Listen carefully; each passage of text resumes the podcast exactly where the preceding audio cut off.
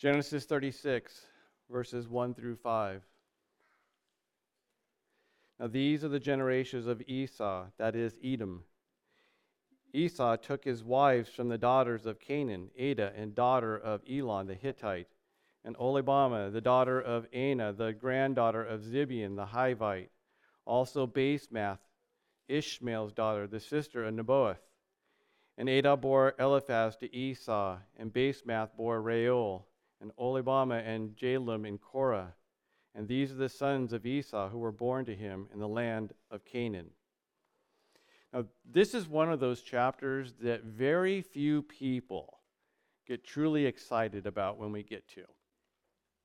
And the reason for that is that it contains long lists of names of people and places that are hard to pronounce and which have really no meaning to us. Wonder what we wonder why. But never fear. There is an important reason that we are given genealogies in the Bible. But they're not given to us for the reason that we think that they are. You see, genealogies have become a modern fascination to us. Firstly, spurred on by that false God worshiping Latter day Saints who hold that in the afterlife, when you are made God of your own world, the family that you have will matter to you because they're going to inhabit your world. So, knowing who is in your family and then getting baptized for them in order that they can get to heaven with you and be on your world, that's going to be important to you, which is why genealogy is so important to them. But outside of that false religion, people study genealogies to see who am I linked to in the past? Am I a descendant of someone who is famous? I myself know that I am a descendant of General George Armstrong Custer because someone in my family did our genealogy. And we think that this is why we study genealogies and why genealogies are important. But the question that we should be asking ourselves is why are they important to God? Why would he be so painstaking in detail to include them so often in the Bible? And this is the question that we're going to be asking of our chapter today. So let's get into the chapter to see what the answer is. Now, anytime in the book of Genesis, anytime that you see the words, now these are the generations of, at the beginning of a chapter, you know that God is shifting our focus. What has happened before this point is being left behind, and our attention is being directed elsewhere, and it's all being done purposefully. Genesis 36 1. Now these are the generations of Esau. This is Edom. Esau was the twin older brother of Israel, of Jacob.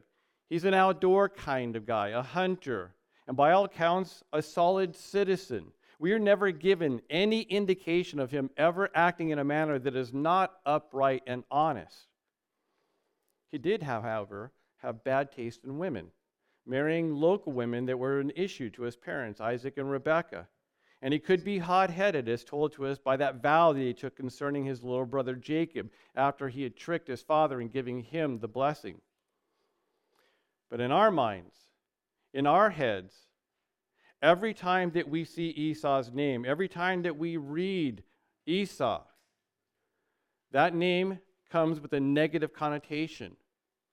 We always think of him as the villain.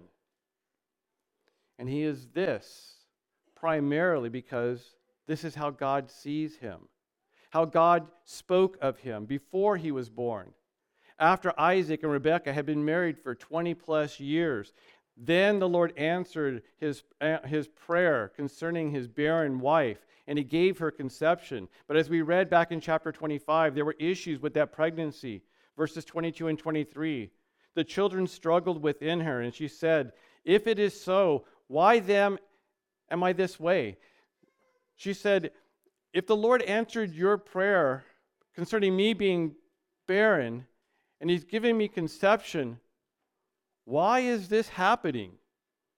And so she went to inquire of Yahweh, and Yahweh said to her, Two nations are in your womb, and two peoples will be separated from your body, and one people shall be stronger than the other, and the older shall serve the younger.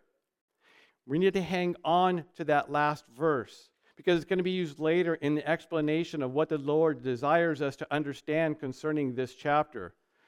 We are told there that one nation will serve another, that one nation will be stronger than the other. And we think in our minds that they're not the same nation, but they are. But before we get to this, I need to lay a little bit more of a foundation from this chapter. In verse 3, we're told that Esau also married a third woman after the first two Canaanite women. Here's the background of this incident as we know it. In verses 34 and 35 of Genesis chapter 26, and Esau was 40 years old, and he took a wife, Judith, the daughter of Beeri the Hittite, and also Basemath, the daughter of Elon the Hittite. And they brought bitterness to Isaac and Rebekah. And somehow Esau didn't realize this truth, so much so that it took the stealing of his blessing to make this light bulb come on his head, which is what we're told in verses 6 through 9 of Genesis 28. And Esau saw that Isaac had blessed Jacob and sent him away to Padan Aram to take for himself a wife from there. And that when he blessed him, he commanded him, saying, You shall not take a wife from the daughter of Canaan. And that Jacob had listened to his father and his mother and gone to Padan Aram. So Esau saw that the daughters of Canaan were displeasing in the sight of his father, and Esau went to Ishmael and took Mahalath, the daughter of Ishmael, Abraham's son, the sister of Nebaioth, to be his wife, besides the wives that he had. And then from our chapter today, verse 3, also Basemath, Ishmael's daughter, the sister of Nebaioth. I hope that you caught that there's a problem there. Somehow, someone got the name of his wives wrong.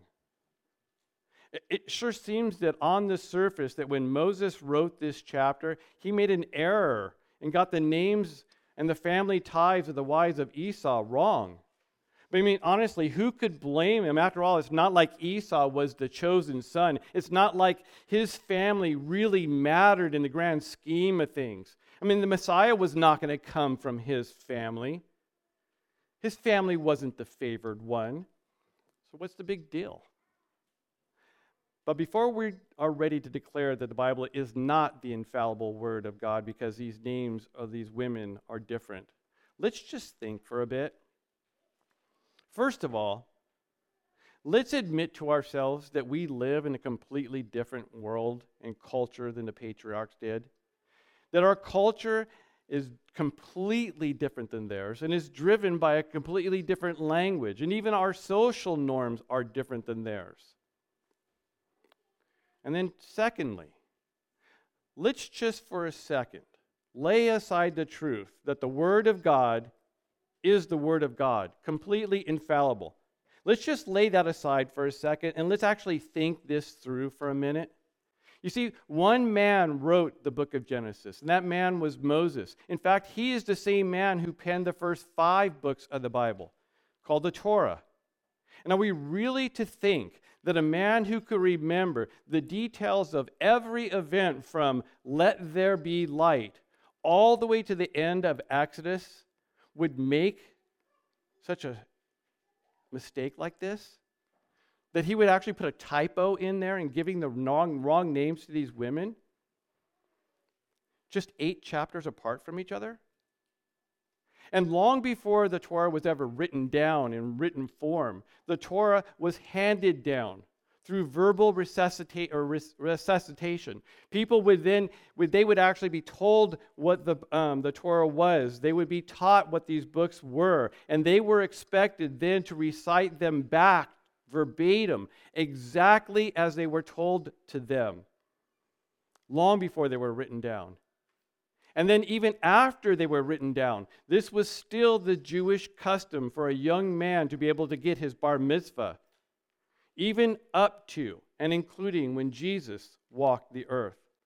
And throughout that 2,000 plus years, from the time of Jesus going all the way back to Moses, these names remained exactly as they are now, and no one had an issue with them.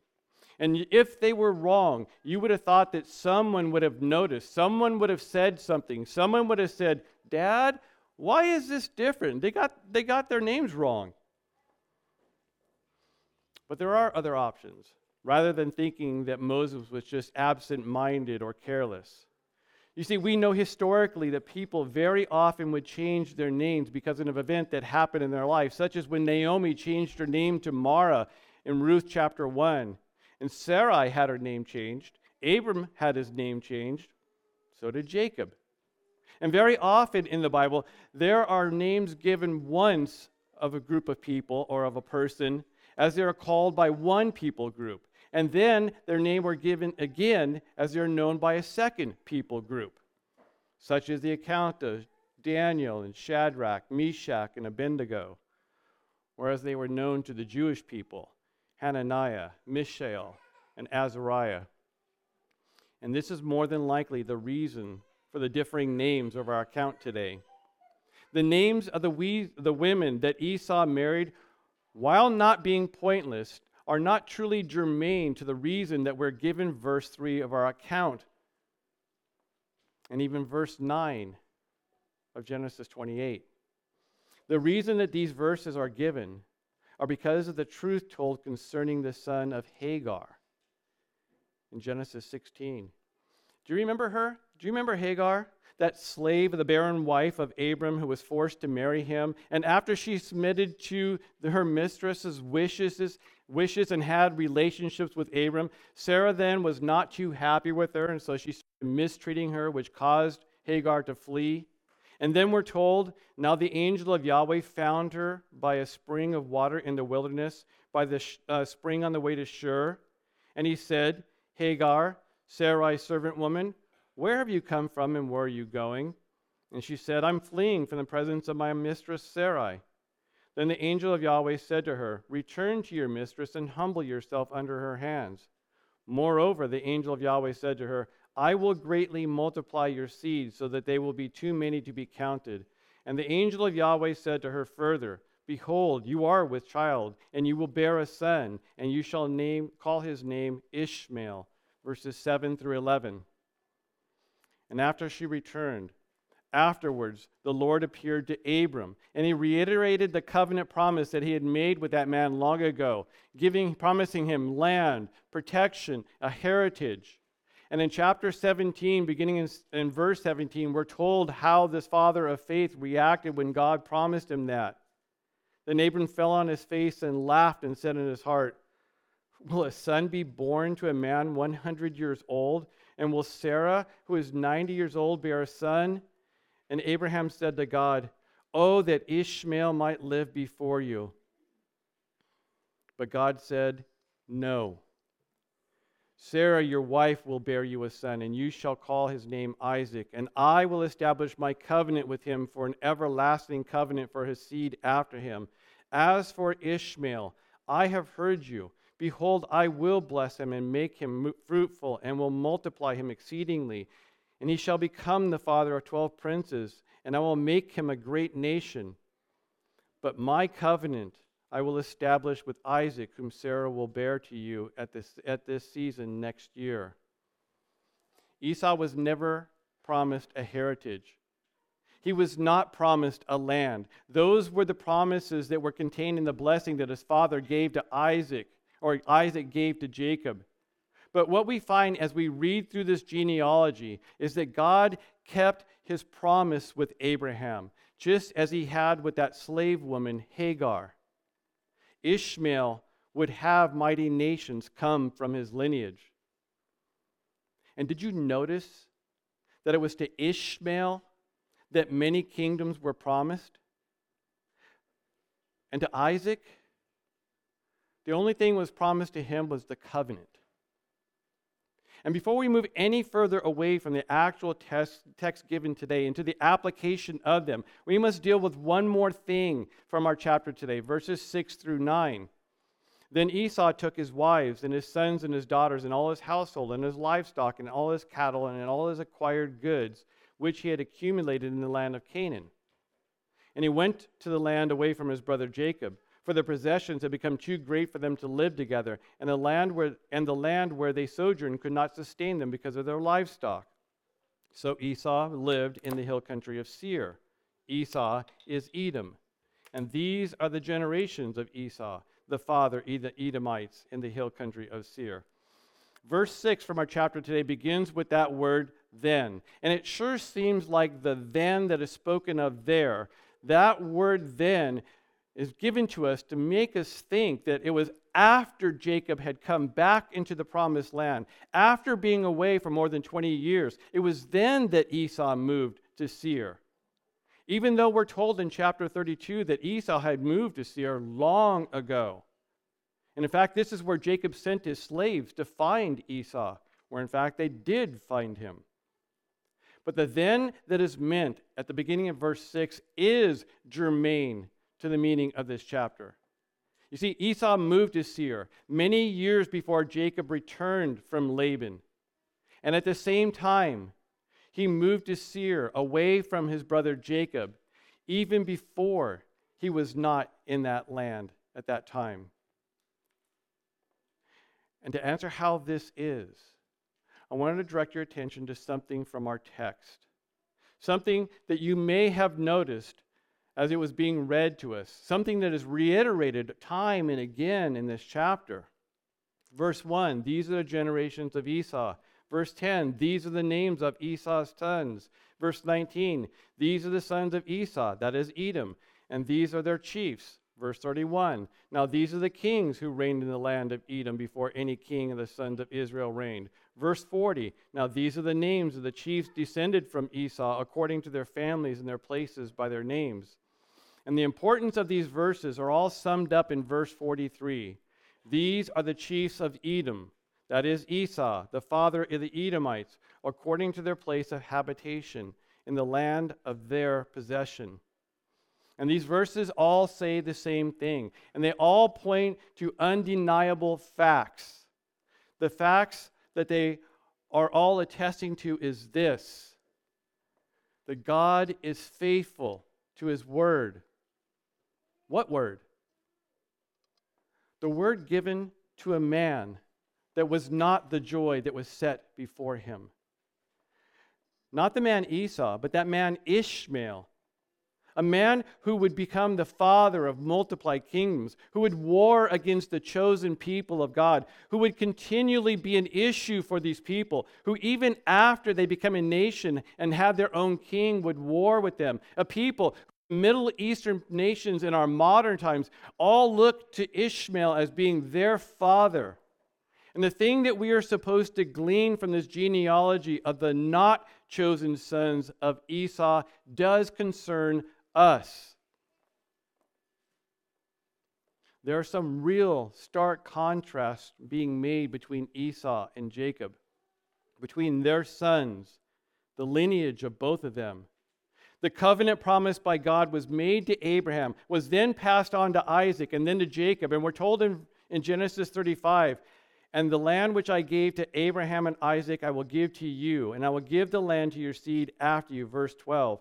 And what we are meant, meant to glean from this is this that this is the covenant promise of God to this man and his lineage. But it's Esau and the sons of Esau who were actually born in the promised land, not the sons of Jacob. Once again, that information, those facts are told to us and made, and made clear to us in our last chapter that the sons of Jacob were all born to him when he lived in Padan Aram. Verses Genesis 20, or 35, verse 26. Even though the covenant promise of land and the people were made to Israel. And we're told in our chapter today now these are the kings who reigned in the land of Edom before any king of the sons of Israel reigned. Verse 31. The land was promised to Israel, and yet it was Esau and his family who lived there, who reigned there, who prospered there. It would be well over 400 years before Israel would actually come to possess the land. First, they had to go into Egypt, and 400 years living there moving from being guests in that country to being foreigners in that country to being subjects in that country and then into slaves in that country before they would be moved out of that country and then finally into their own. And you're wondering, how is this germane to me. In all this time, throughout all those years, they, the children of Israel, held on to the promises of the Lord as being yes and amen. And, saints, this is how is germane to us. We need to learn to play the long game when it comes to the Lord. We need to look at chapters such as ours today and allow it to refocus our view on life and give, and give us an eternal perspective on life and on the promises of God. You see, we have been given the greatest gift in being called Son, His Son, having His Son given to us. And like Jacob, we have covenant promises made to us. I will never leave you, and I will never forsake you. And like Jacob, like the children of Israel, we can find ourselves asking, what good are those promises? Especially when I'm unhappy where I am. What good are those promises when this life is not what I thought it was going to be? When I'm living in a place that I'm not really happy at? I didn't want to end up here. When the person that I'm married to is far less than what I was hoping for. Or maybe I'm not married. What good did it do Jacob? What good did it do Jacob to be given that birthright and the blessing of his father? And then, and then, and then have the covenant personally given to him by God when all the things that seemingly are wrapped up in that birthright, the blessing, and then the covenant were never his to use, not to enjoy. They were promised to him. The covenant was made with him, but it was Esau and his clan who enjoyed them. He had been given land, and yet it was the sons of Esau who were born into it. He had been promised a people, and yet it's Esau who has multiplied kings in his lineage. What good did it do Jacob? What good do the promises of God do us? And this is why we need a biblical perspective on this life. We need an eternal perspective. We need uh, to change our view. We need to view the lineage from our chapter today alongside of the covenant promise made to Israel and to understand what it means to be in the covenant of God. What is the value? What does that value do for us? And head, to be able to do that, we need to head to the New Testament. So grab your Bibles, turn with me to the book of Ephesians, chapter 1.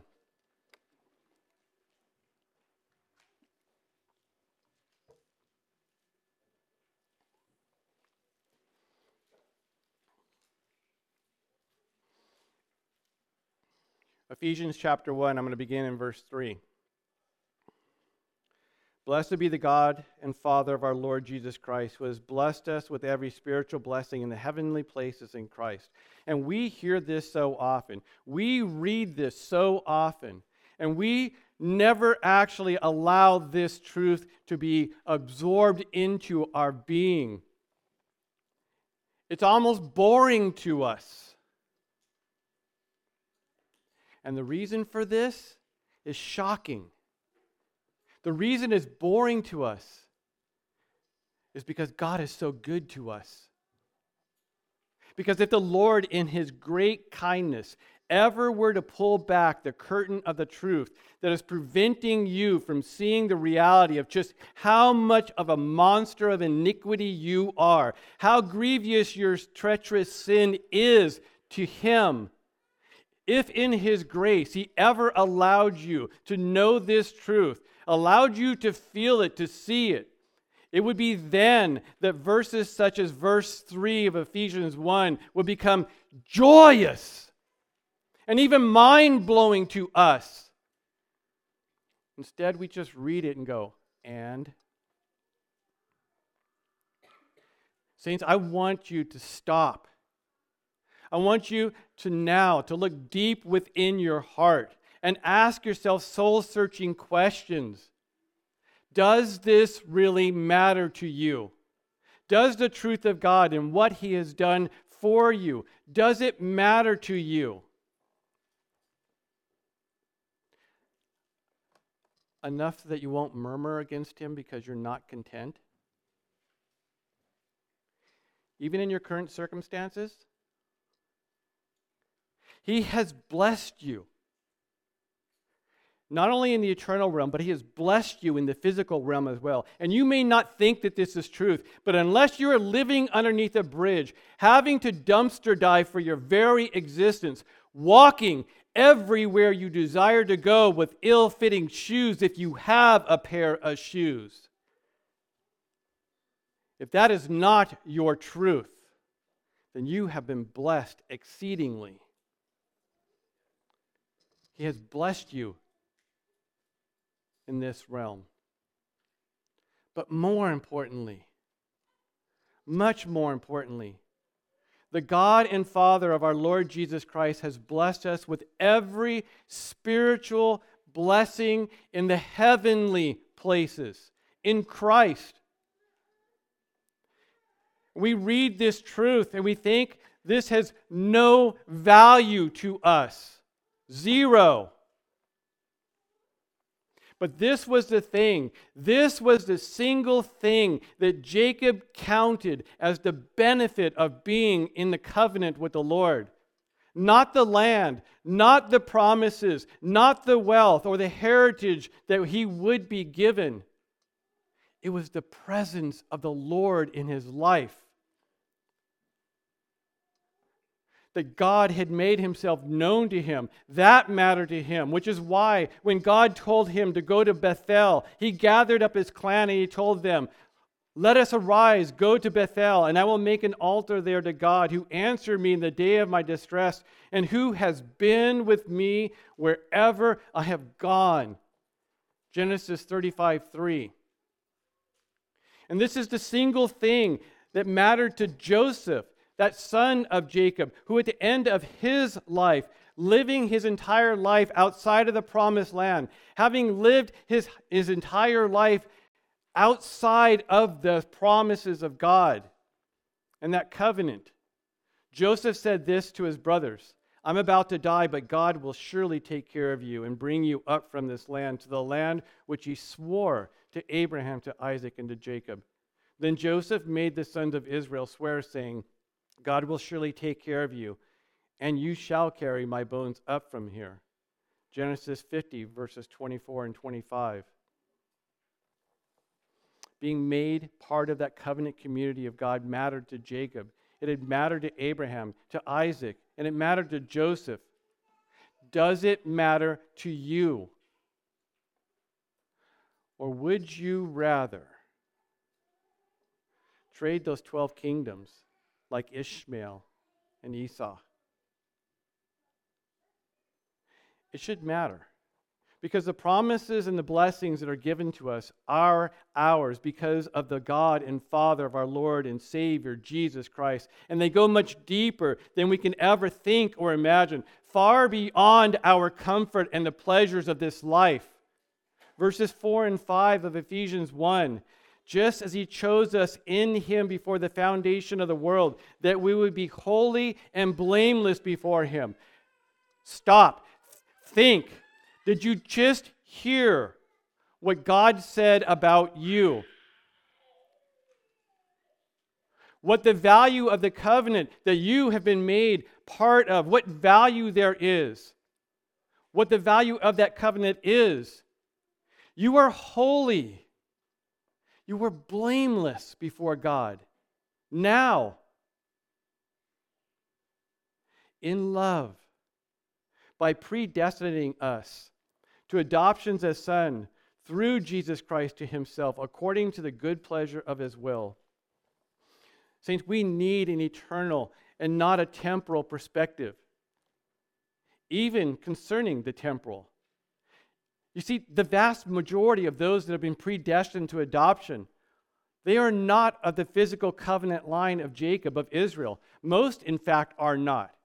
Not at least in the fleshly way. How many of you here are Jewish by origin. And this is why chapters like ours from today matter, why lineages and genealogies should matter to us. Chapters such as ours are the reason that predestination matters. But before we can get to the why that this is, I want to give you a couple more verses to throw into this mix to bolster and even deepen the meaning of predestination.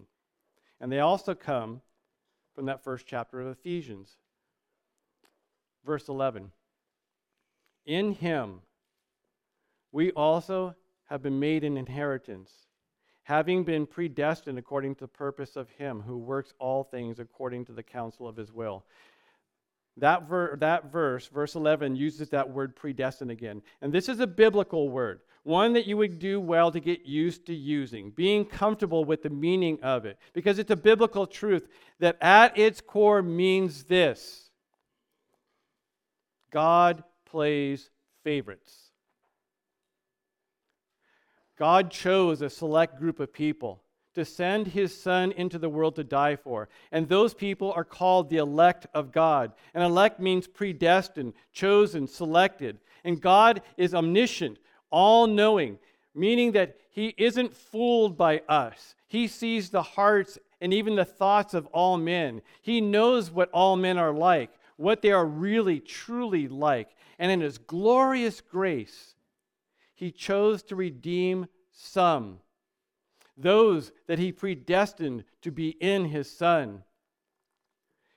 And this is what we like to think predestined means. And it does.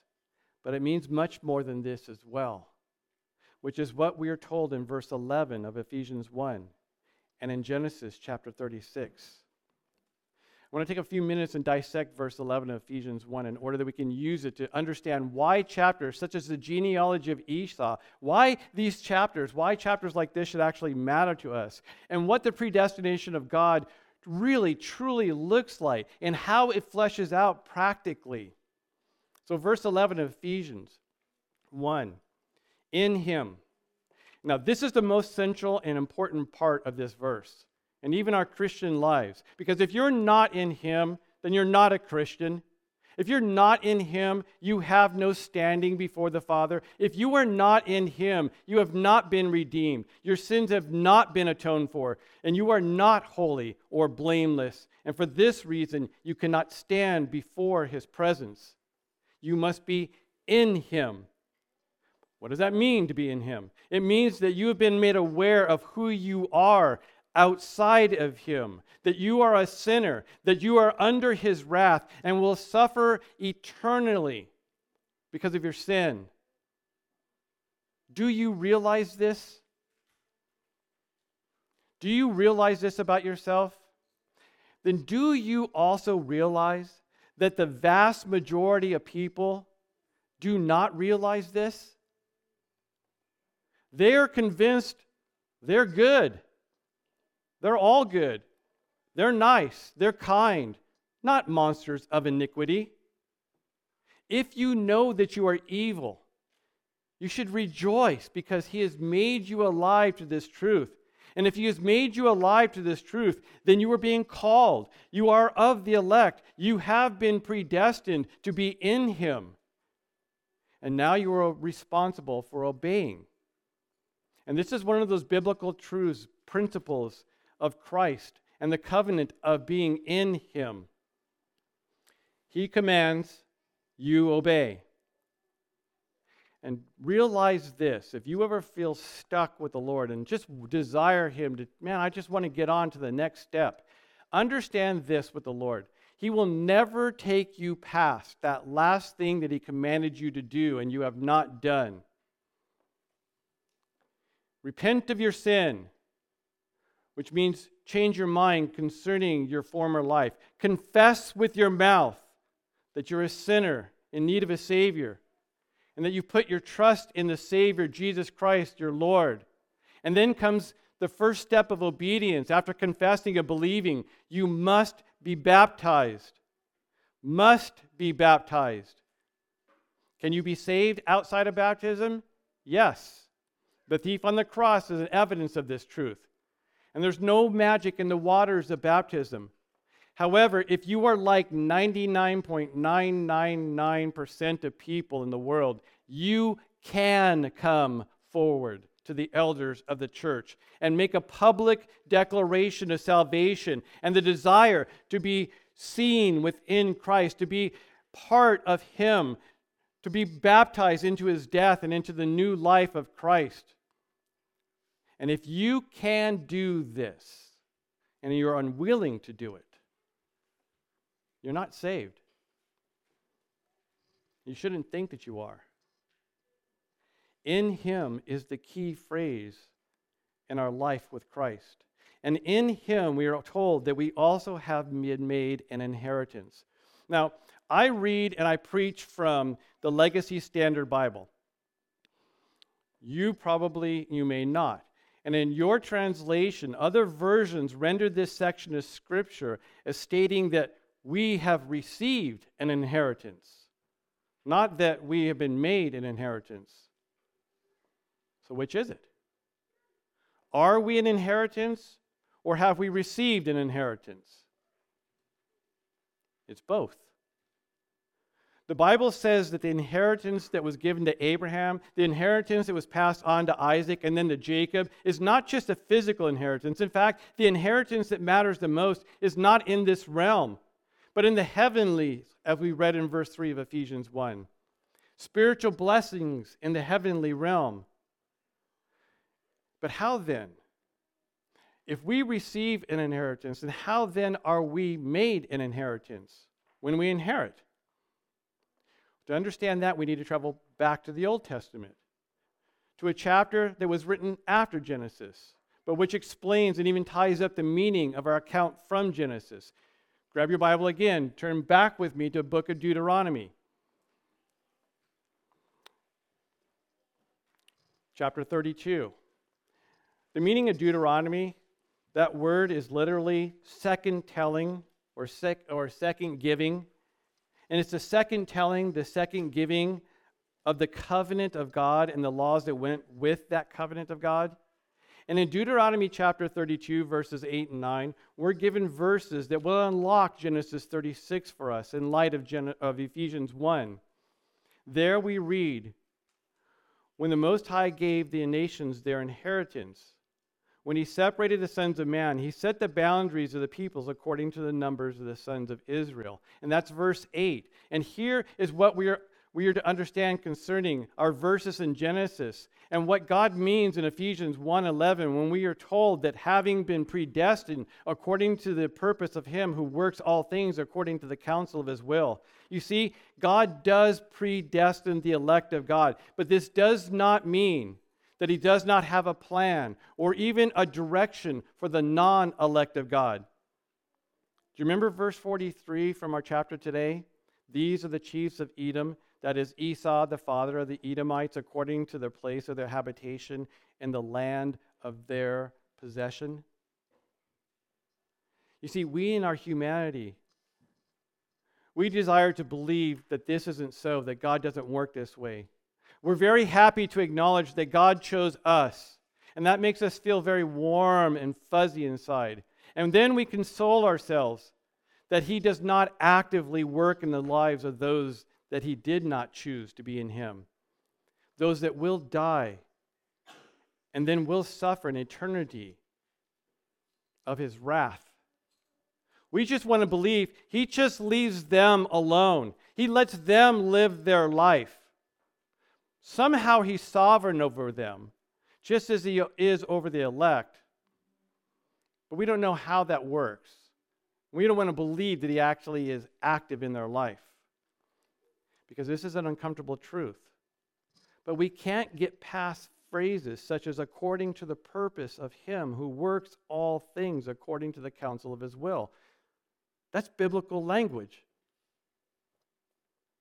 You see, the genealogy of Esau is given us to make us realize that God does work all things according to the counsel of his will.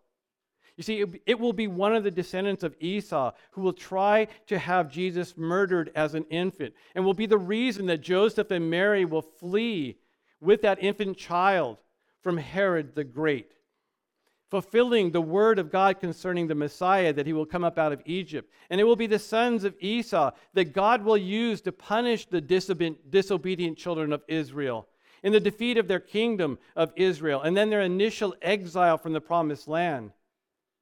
And then it will be those actions that these people do against the children of Israel that will be the reason that God deals with Edom, as promised by that prophet Obadiah, and then chronicled for us in Malachi chapter 1, verses 2 through 5.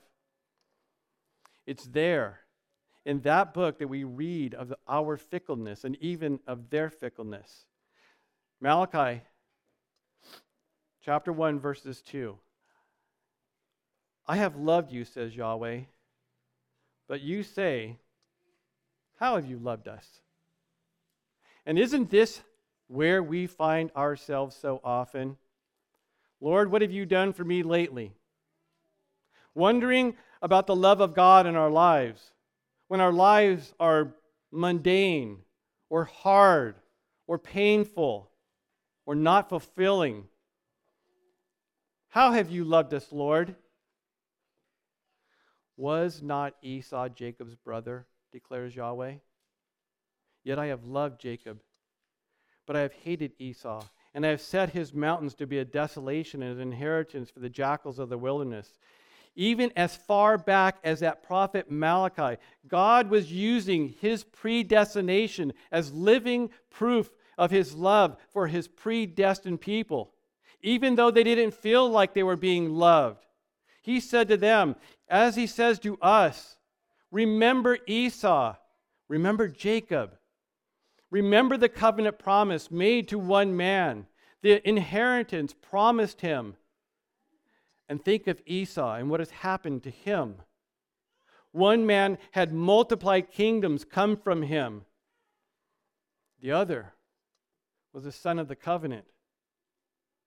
And there in Malachi, verses 4 and 5, we read Though Edom says, We have been demolished, but we will return and build up the waste places. But thus says Yahweh of hosts, Oh, they may build, but I will pull down and men will call them a territory of wickedness, and the people toward whom Yahweh is indignant forever. And your eyes will see this, and you will say, Yahweh be magnified beyond the territory of Israel. Are there any Edomites? No. There is no nation Edom. And it didn't matter that they claimed that they were going to rebuild. God predestined according to the counsel of his will that it would not be so, and so it was not. Which then brings us back to the last verse of that Deuteronomy passage, verse 8. When the Most High gave their nation their inheritance, remember our verses from today?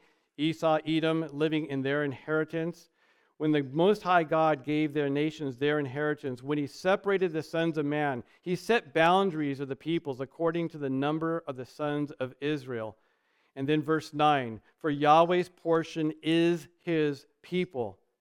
Jacob is the allotment of his inheritance.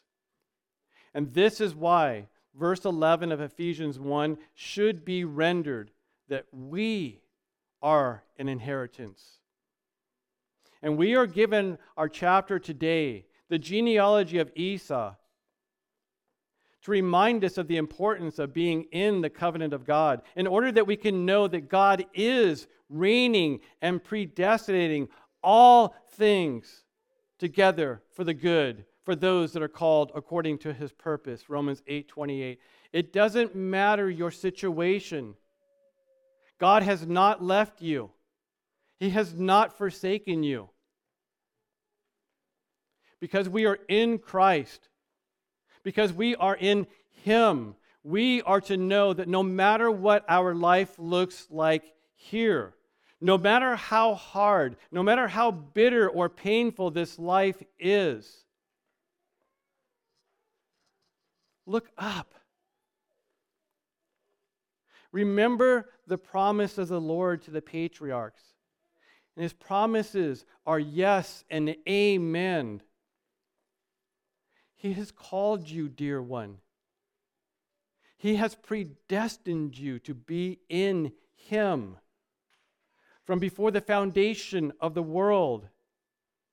And He has justified you in the propitiation of His Son, and He has glorified you. You haven't yet reached that final promise, though. But that promise is without question. Remember Jacob and Esau. It will happen because this is the will of God for you. But, saints, as wonderful as that truth is, it's not the predestination, it's not the call, it's not even the justification or even the glorification that's important in this covenant. It's Him. It's Him. He's the one that does all of these things. He is the one who is the lover of your soul. And He is the one, the only one, that will ever satisfy the longing of your soul. Nothing else will. No one else will. And we're given genealogies like this in order to refocus our attention from this temporal to the eternal, from the multiplied billions of people that have lived and died who are just like you, to the one who makes you special.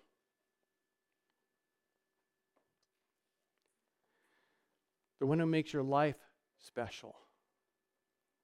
Because if you are His, you are found in His genealogy. And that's all that matters. Let's pray.